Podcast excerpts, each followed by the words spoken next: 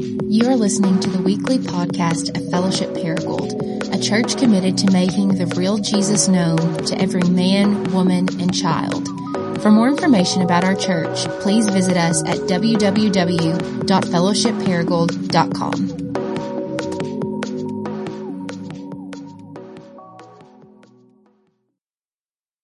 It is good to be here with you this morning. Uh, if you have a Bible, go ahead and grab it and uh, turn with me to Colossians chapter 1. That's where we're going to start today. We're going to move around a little bit. Um, this week, we're continuing our series that we've titled Essentials, uh, which is a series that we kick off every January just as a way of refocusing and realigning our lives around uh, what it means to be the church and to be the men and women God's created us to be. And so, in order for us to, to do that, um, every January we take four weeks to kind of unpack these four core practices that God calls us to as, as disciples and really just as human beings gather, go, grow, and give. And so, we're just making our way through that list.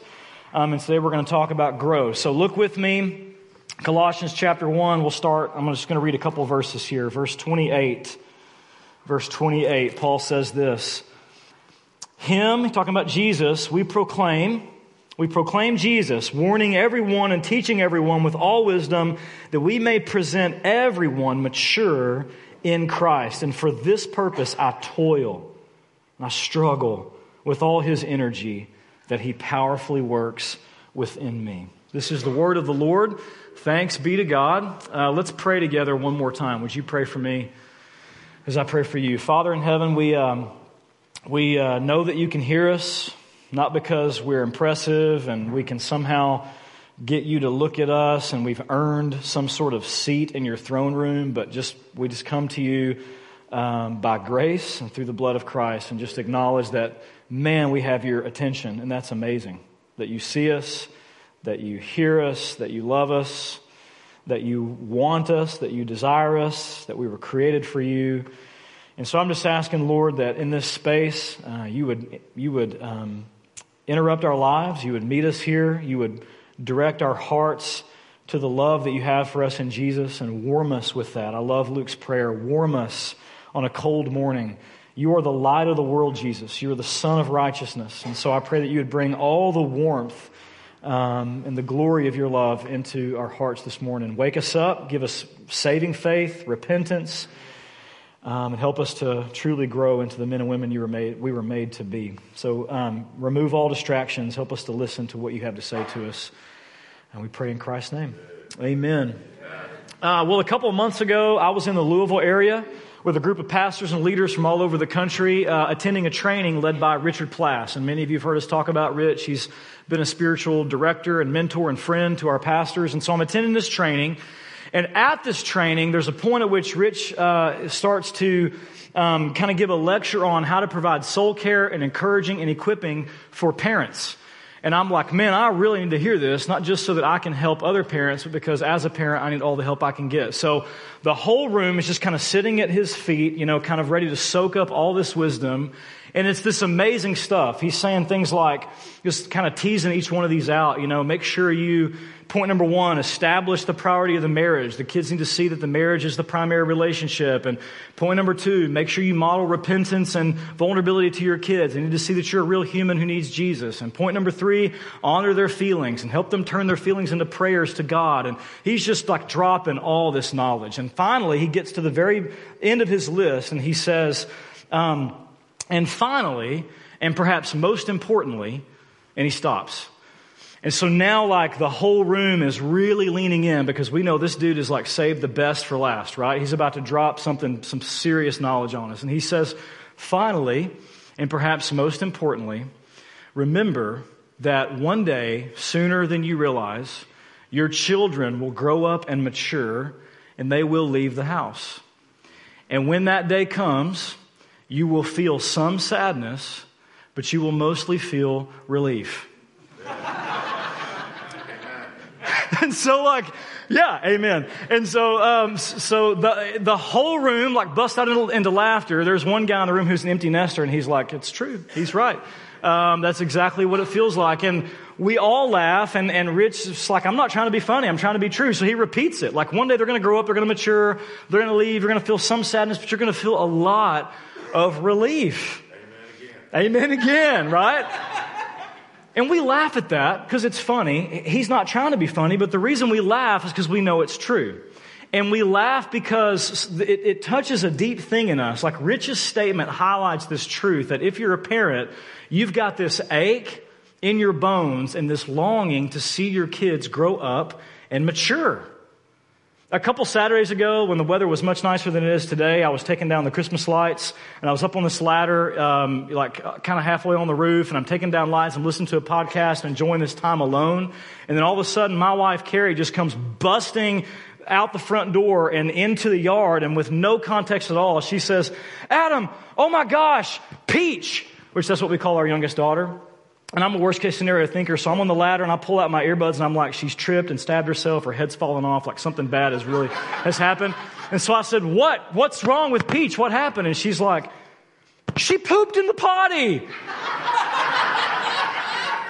on her own initiative. And I'm like, that's amazing, but you almost killed me. Like I almost fell off the ladder and died. But I climbed off the ladder and I grabbed at my family and I was like, we're ordering pizza. We're celebrating. And, and and we're still celebrating because as of a few weeks ago, all of my children are officially out of diapers, which is very much.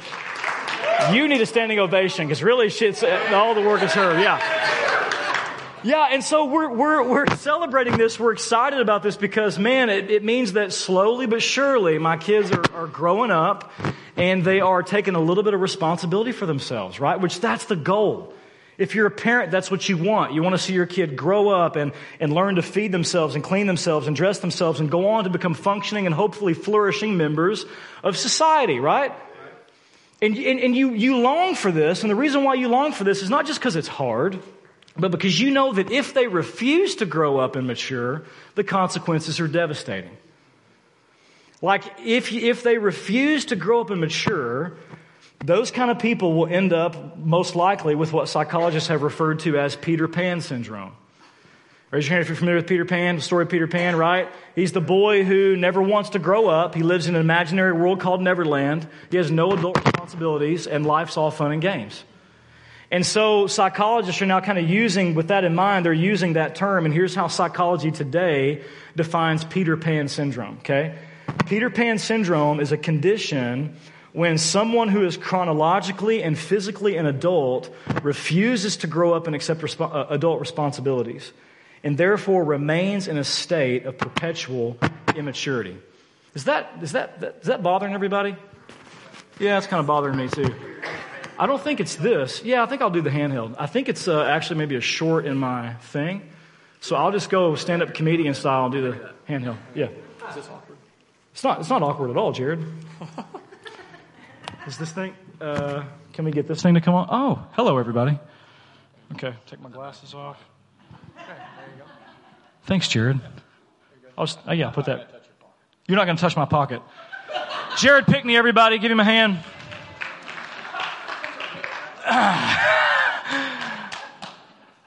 so, um, yeah, so psychology today, Peter Pan syndrome, okay? Um, someone who is uh, chronologically, physically an adult, refuses to grow up and accept adult responsibilities, therefore remains in a state of perpetual immaturity. Now, here's some characteristics of that. Characteristics include, I'll put this on the screen for you, chronic unemployment, lack of self-clarity and direction, lack of character development, unable to cope with the stress of life and emotion, addicted to time wasters and or substances, codependency, struggle to distinguish between reality and fantasy, struggle to maintain deep meaningful relationships, and an exaggerated childlike selfishness. Now, you may know someone with Peter Pan syndrome. You may have it. I don't say this to shame anyone in the room. In fact, if we're honest with ourselves, we all find ourselves in one degree or another on that list because nobody has arrived to perfect maturity. The point I'm trying to make is this.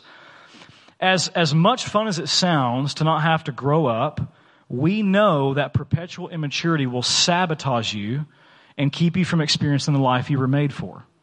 That's why we long to see our kids grow up. We don't want them to miss out on life.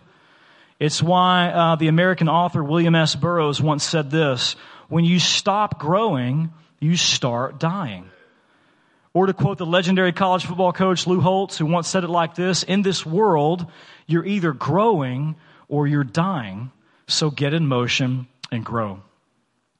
What these guys are saying is that perpetual immaturity will functionally kill you. It will rob you of experiencing the life you were made for. And the reason why I share that with you is because what Paul wants us to see in our passage this morning is that that's not just true on a physical level, that's ultimately true on a spiritual level. And we really need to lean in and pay attention to this this morning. The reason why we need to pay attention to this is because when the Bible talks about your spiritual life and my spiritual life, like our faith and our relationship with Jesus, it's not something that is meant to be static but it's something that by definition is meant to grow and blossom and flourish and mature. And so in the same way that we expect our children to grow up biologically, God the Father expects and He calls His children to grow up spiritually. And so if you're in this room and you wouldn't call yourself a Christian, God is inviting you this morning to a new birth to experience a new life and an identity, a new identity by looking to Jesus and trusting in Him and His life, death, and resurrection for your sin.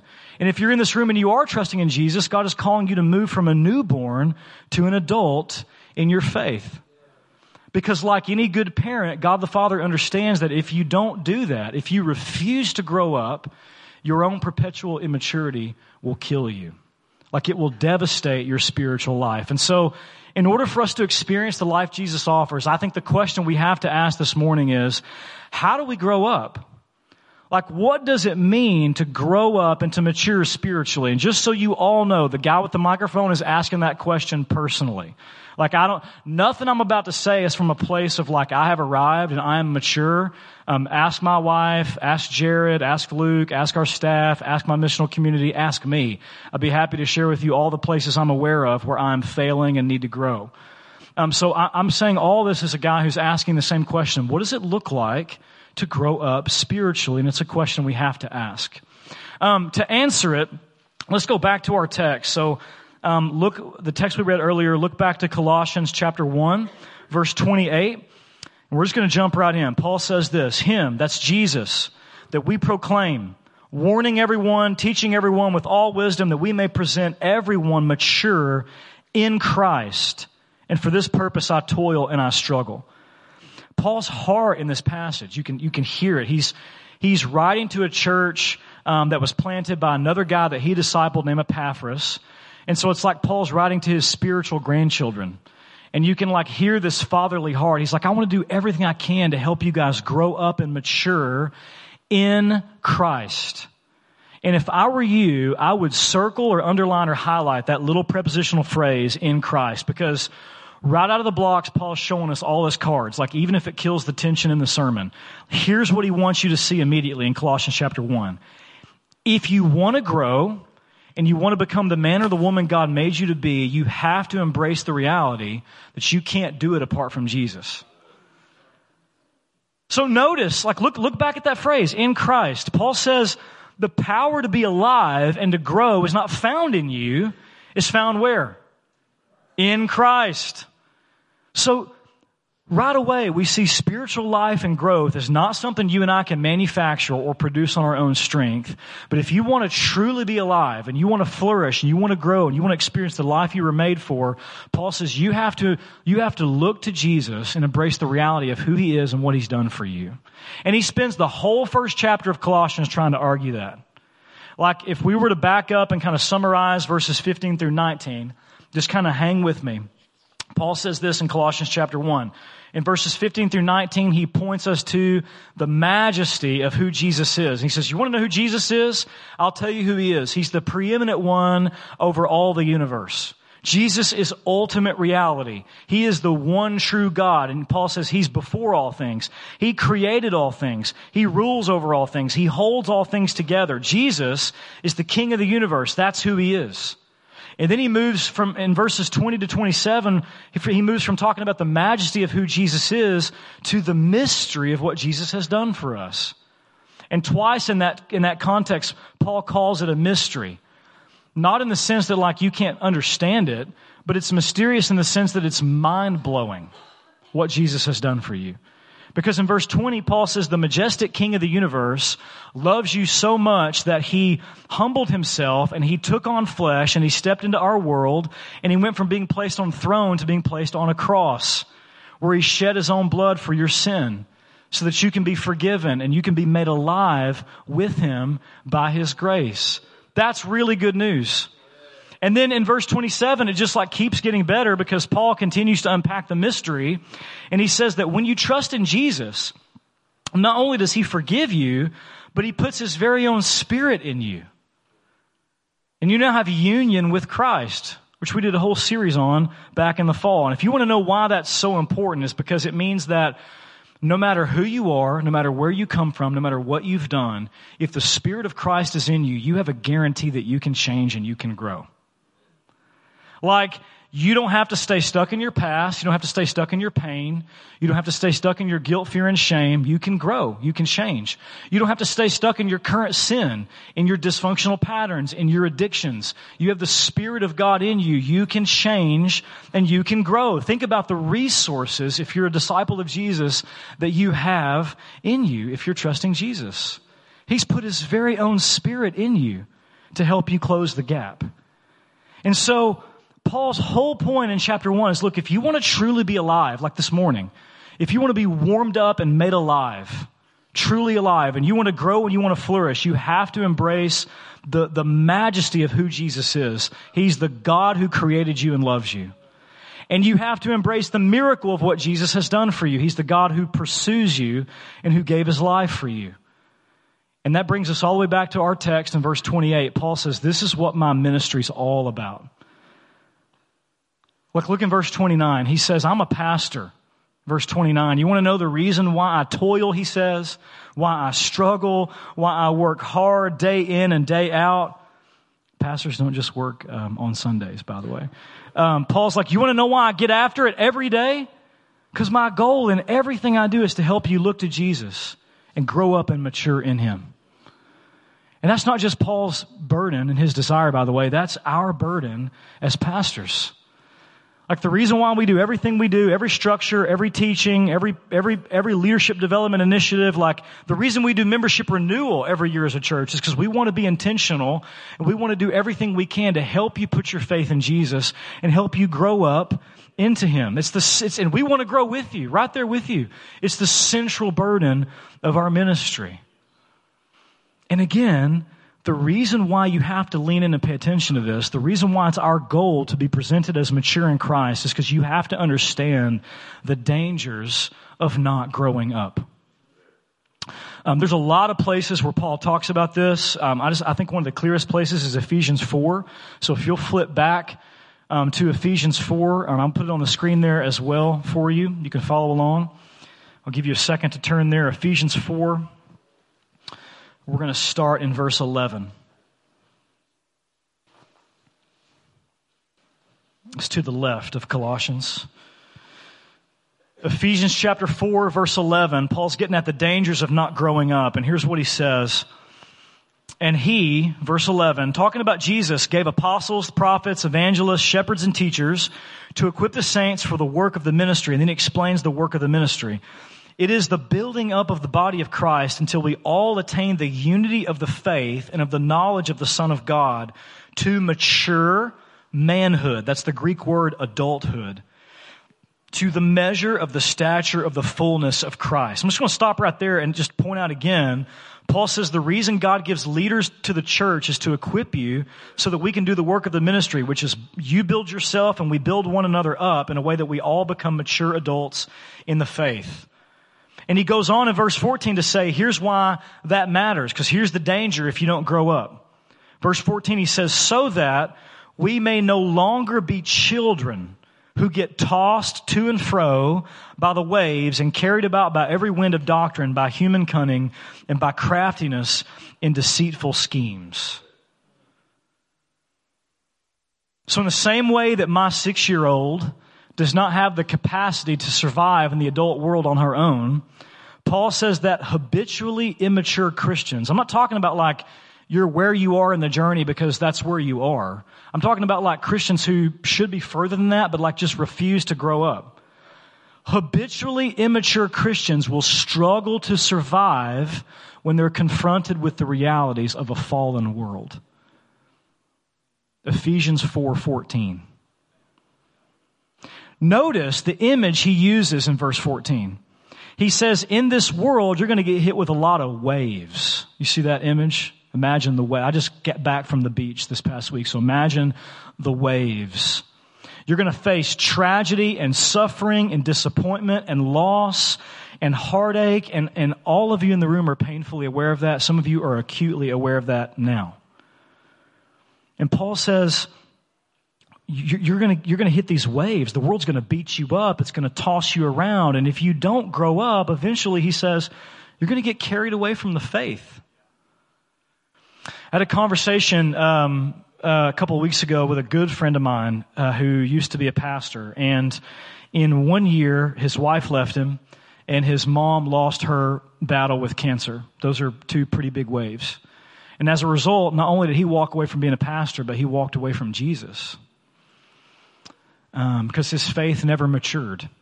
His faith never never took root and it never grew. And so I'm in the process of trying to build a gospel relationship with him. And Paul's not saying this to, to like paralyze us with fear. He's saying this because he loves us. He, he, he loves us and he wants to call us to wake up and, and grow up in the faith.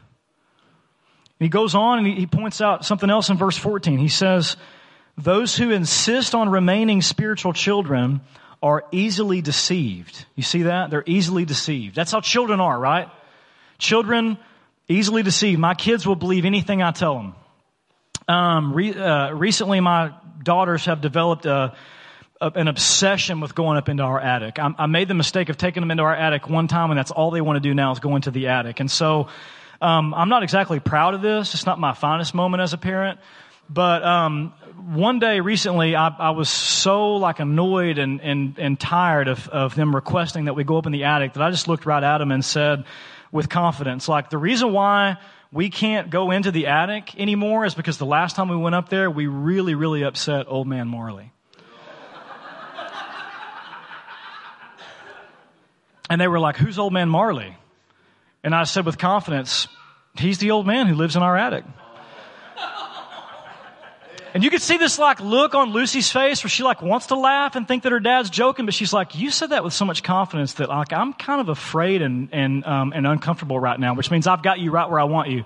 And, um, and I know that's going to like traumatize them later in life. We heard Susanna telling her cousins at Christmas as they were getting ready for bed that there's an old man that lives in the attic. um, I've never told them otherwise. Um, and they've stopped asking to go up in the attic. But kids are easily deceived, right? They're easily deceived. That's Paul's point. Like, as silly as that sounds, listen to me, as silly as that sounds, you and I get told ridiculous lies like that every day. Stupid stuff. And I believe it. We believe it. I, I read this week that we see upwards of 4,000 advertisements a day in our culture. 4,000. And every one of them is designed to get your attention and promise you something you have to have in order to make you happy and whole. Like our culture just constantly bombards us with these messages of these false promises of redemption. Your life will be complete if only you have this one thing. If only you're successful. If only you can, you know, find the right spouse or get a better spouse or a bigger house or, you know, kids who are really amazing at softball or academics or whatever your thing is, whatever way you want to pressure your child and try to live vicariously through them. Like I, we all do it. Like that, that's the lies that we get fed all day. And my point is this, they're lies. Paul, look, Paul in verse 14 calls them deceitful schemes.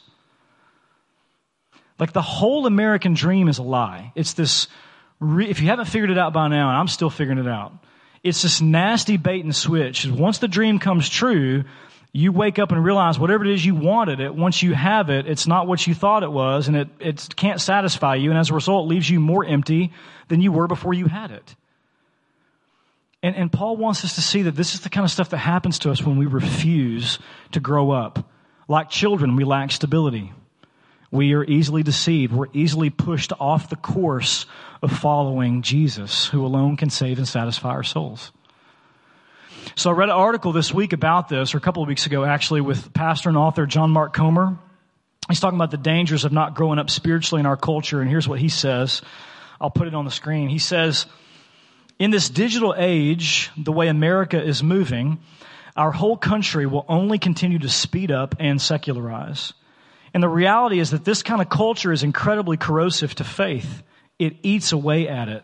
It produces a Babylon like environment that wants to conform and shape us into its image and lead us astray from faith in Christ.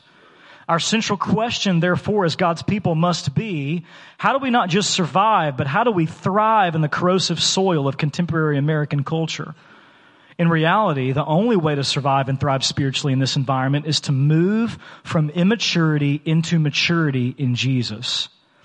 If we refuse to grow up spiritually, we will almost certainly not make it out spiritually alive fighting against such a strong current without a relentless commitment to growing up in Christ is almost impossible. So Comer is saying the same thing that William Burroughs and Lou Holtz said. If you're not growing, you're dying. Like if you refuse to grow up spiritually, you're killing your soul, your relationships, you're damaging your life spiritually emotionally, relationally, mainly spiritually. So, so perpetual immaturity is not an option for the disciple of Jesus. That's the point. And so if that's true, it comes back to our question, right? It brings us all the way back to our question when we started. Okay, if that's true, then, then what does growing up look like? How do we grow? And, and maybe what are the marks of spiritual maturity so that I can know if I'm actually progressing and growing in my faith? That's a really good question. And if you notice, Paul compares our spiritual progression in, in, this text to this natural biological progression. Do you see that? He, he, he, he compares us from, from uh, being spiritual infants to becoming spiritual adults.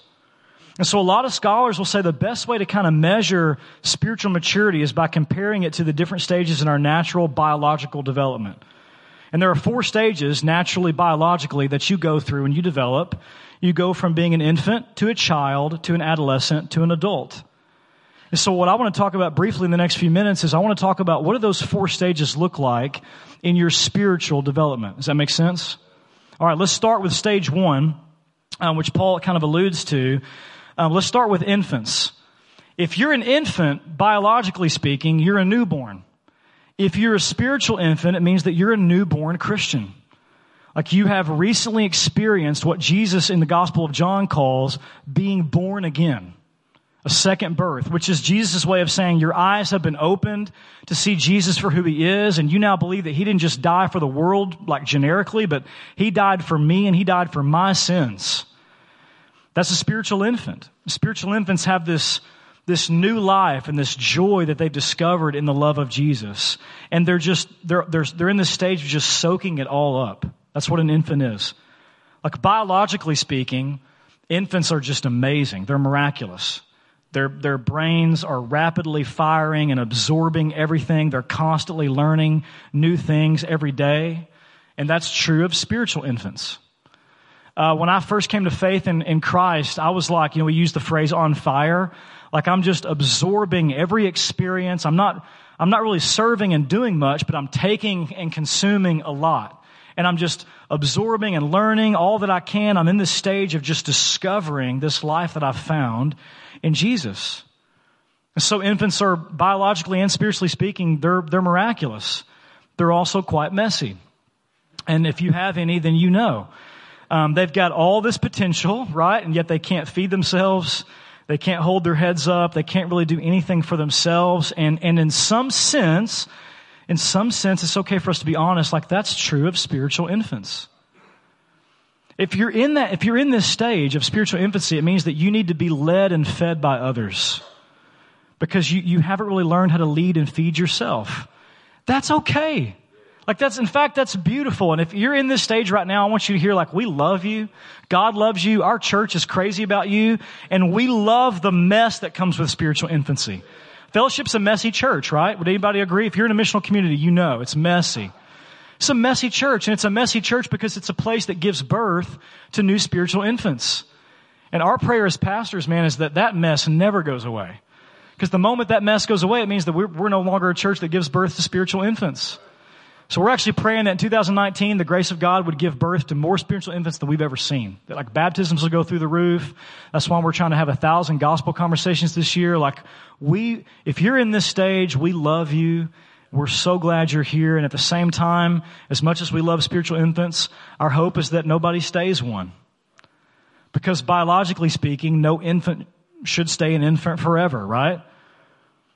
The natural progression is that you'll grow and you'll move into the next stage of development, which is going from being an infant to being a child. And what's the, what's the big difference between being an infant and being a child? For starters, a child is someone who can actually start to take care of themselves. Right? A child can start to speak for themselves. Snack, right? Um, they, they can start to feed themselves. They can start to clean up after themselves. Um, and not only do they start to take care of themselves, but a child is someone who begins to want to help others. Children are helpers, man. And they sometimes make it worse, but they're helpers. God love them. Like my six year old, like she's, she's a huge help. She wants to help set the table. She wants to help clean up the house. She wants to help with our dog. My four and my three year old, and they, they want to help unload the dishwasher. They want to help put away the groceries. Like they're helpers. They want to, they want to begin to help other people.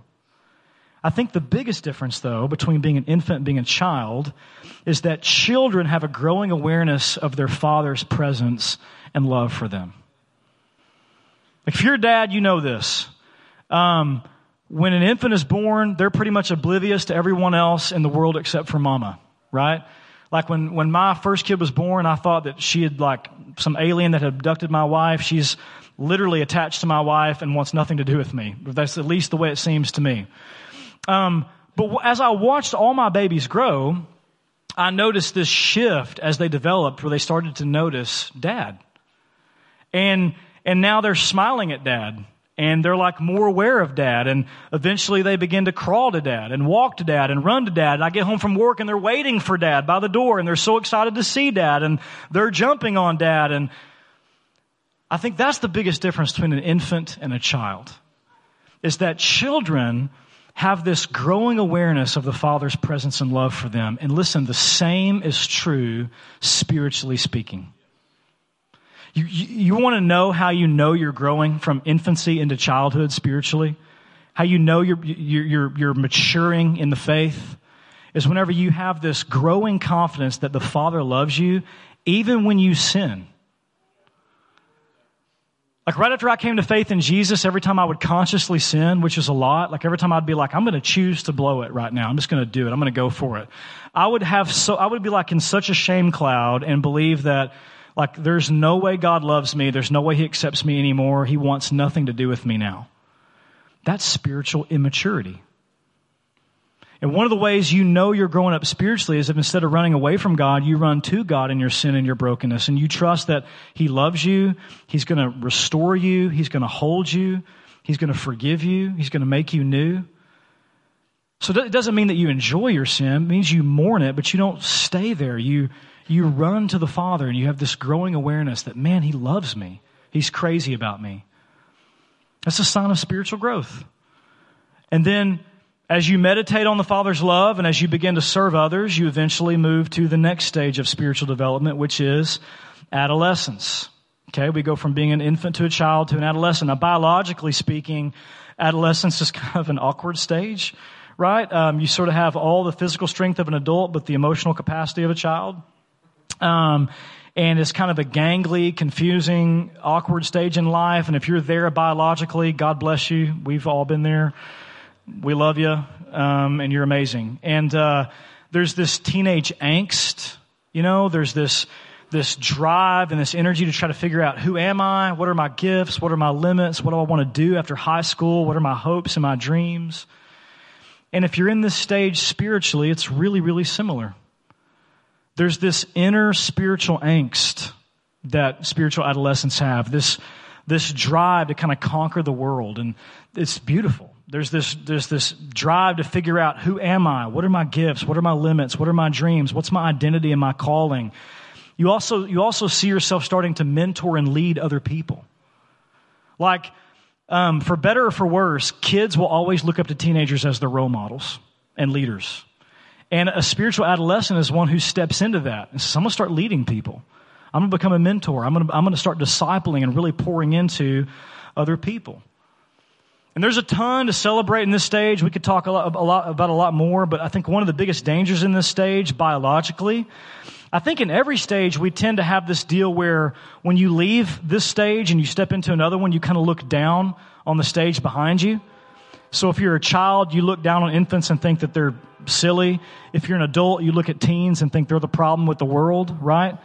Um, and, and the big danger with adolescence, though, is that not only are you tempted to kind of look down on the stage behind you and think that they're idiots, but you kind of tend to look at adults and think they're idiots. Right? Like when I was um, 12 to 22, I thought my dad was the dumbest person I'd ever met.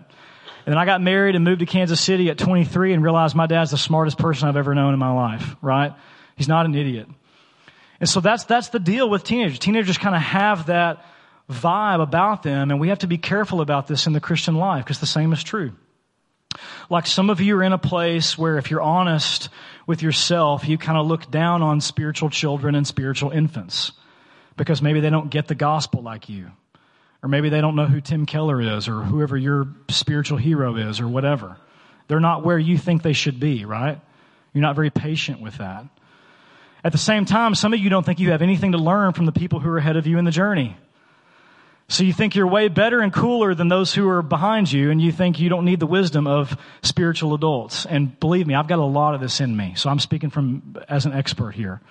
Especially if you're going to tell me what to do. Because teenagers don't like being told what to do, right? And so the way this plays out in our culture, I feel like, is if you're going to call me to make sacrifices or tell me to do things I don't want to do, then I'm just going to throw the gospel in your face you you're being a legalist. Right? Because I don't want to do that. And grace tells me I don't have to do anything else but just be. And that's a, that's, that's actually spiritual immaturity. Is teen, teenage rebellion. And so if you're in this stage, man, our prayer for you is that um, you'll keep your commitment to the gospel and you'll grow in humility. That you'll use your angst to step up and be a servant leader for those who are uh, behind you and that you'll dive deep into community and find people who are ahead of you and just get around them, pick their brain. What's it like to suffer? What's it like to go through life and to fail and, and, and to keep your commitment to Jesus? How do you do that? Like, that's our prayer for you.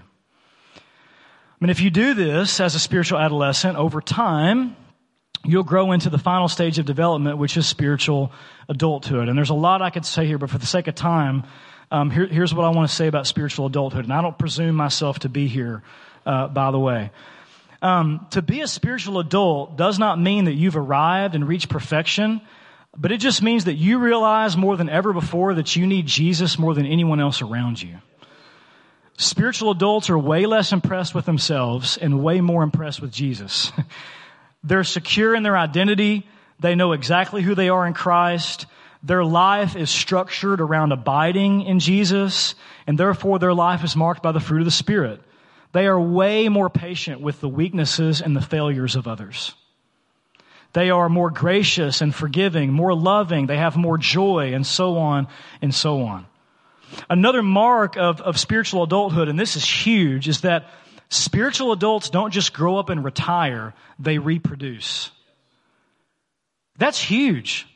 Spiritual adults are not just trying to like secure financial uh, security and like move off to Florida, but they're they're present in the church and they spend their time pouring into and investing in the next generation of disciples. They're, they're reproducing themselves, and that's the goal. The goal is not just maturity for maturity's sake, but the goal is maturity for the sake of mission. And that's, that's a spiritual adult, someone who grows deep. The gospel grows deep in them, and then the gospel grows wide through them. That's our heart as a church. We want to be a church that's about maturity for the sake of mission or as we like to say, spiritual formation for the purpose of gospel saturation. Like we want to see the gospel grow deep in us and form us into the image of Jesus and then spill out of us and saturate the city. And, and, and no matter what stage of development you're in, you're called to that mission. But you know you're a spiritual adult if you're becoming more and more passionate about giving your life to that. That's spiritual maturity, that's spiritual adulthood. And Paul says, listen, that's the goal of the Christian life. The goal is you can't stay stagnant. The goal is to go from being an infant to a child to an adolescent to one who is presented as a mature adult in Christ. And, and we do membership renewal every year as a church just as a way of recommitting our lives to that vision.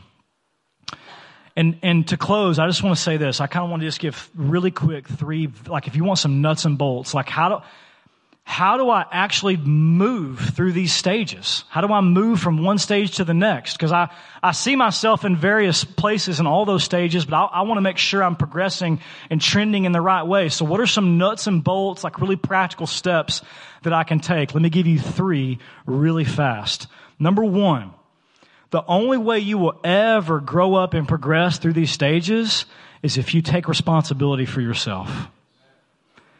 Notice in Ephesians chapter 4, Paul says it's the job of pastors and leaders to equip the saints to do the work of building up the body. So as pastors, like, man, we're committed to trying to create an environment where growth can take place. But each one of us, ourselves included, have to decide if we're actually going to do the work. You see that in this text, right? Pastors equip, the body does the work necessary in order to grow. So it's like my kids at dinner, like we can prepare the meal and provide all the dishes, create the environment where they, they can eat, but we can't make them eat. Uh, I mean, I can threaten them, but I'm not, but I can't like old man Marley might come get you, but I can't force feed them. Right? And so the question we have to ask is, am I willing to take responsibility for my own growth and my pursuit of Jesus? Like, am I going to, and I'm saying this to me, am I going to stop talking about it and actually do it? Like, carve out space to be with Jesus and to read scripture and develop my prayer life. Hebrews 5 says if you want to grow up, you have to move from milk to meat, which means you can't survive off of other people feeding you all the time. Like you, you have to eventually start feeding yourself and then feeding others. And so, number one, number one, real nuts and bolts. If you want to move through these stages and grow, you will have to take responsibility for yourself. Your MC leader can't make you grow. Your past, the pastors can't make you grow. You have to cooperate with the Holy Spirit and participate with Him and take responsibility for yourself. It's in, it's in the text. Number two, if you want to grow, you have to plug into community where you can be known and loved. You see that. That's what Paul's getting at in Ephesians 4:15 when he says we grow up into Christ by speaking the truth in love to one another. Let me paraphrase that. Paul's saying if you want to grow, you have to put yourself in a context where you can be known and loved. Because I can't speak the truth to you and love you on a personal level if I don't know you. And so in order to see the gospel grow in you, you got to get yourself in a small relational space where you can take off the mask, tell the truth about yourself, and trust that whatever I say is going to be heard in confidence and held in love, and I'm going to be encouraged and exhorted uh, with the truth of who God is for me in Jesus.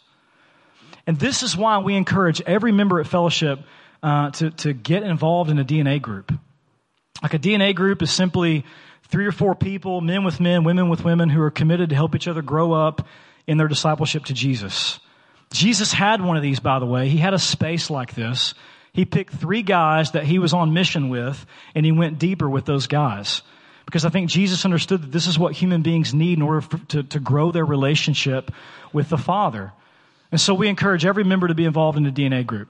And to help us kind of strengthen uh, DNA groups, we've done two things this year we've never done before. We've appointed leaders to DNA groups. They're just facilitators. They're, they just kind of help facilitate the, the, the meeting. And the second thing we've done is we have, we've built this nice little resource, this DNA workbook that we're asking all DNA groups to go through in 2019. And I'm not trying to toot our horn, but uh, we wrote this as pastors. Megan Helms designed this. Um, um, Heather Watson and Hannah Jackson went through a lot of effort to assemble these and build this and put it together.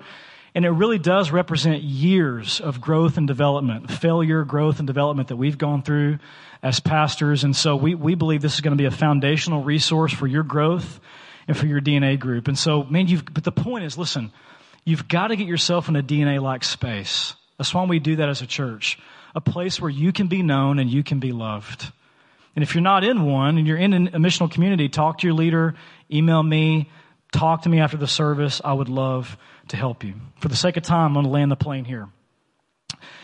Last thing I want to say is this. If you want to grow, you're going to have to take responsibility for yourself. Number two, you're going to have to get in a context where you can be known and loved. Number three, if you want to grow and be truly alive, you must look to Jesus and keep looking to Jesus as your only hope. Put your trust in Him. I love that Hebrews says Jesus is the author and the finisher of your faith. He's going to finish what he started in you. Even when you feel like a failure and you feel like you're not growing, like he's at work. He's at work. He's doing 10,000 things in you, even if you can't see any of them. And so if you're anything like me, I often look at where I'm at in the journey and I look at where I should be in my character in my life and all I see is the distance and I'm tempted to despair. Here's the good news. God is not in a hurry with you. He's not. He is endlessly patient with his children. And so he's not in a hurry with you, and you don't have to be in a hurry to get there. You just have to be willing to go. And if you will keep your eyes on Jesus and you will keep pursuing him, you will grow up. You will grow up. And what we celebrate every week at this table is the good news that you don't have to um, do all the work to close the gap between you and Jesus. Jesus has done all the work to close the gap between us and him because he left his throne, he stepped into our world to bridge the gap between heaven and earth, and he came to pursue us and give his life to make us alive. That's what we celebrate every week at this table. His body broken and his blood shed to pay the price for our sins and to give us true life in him.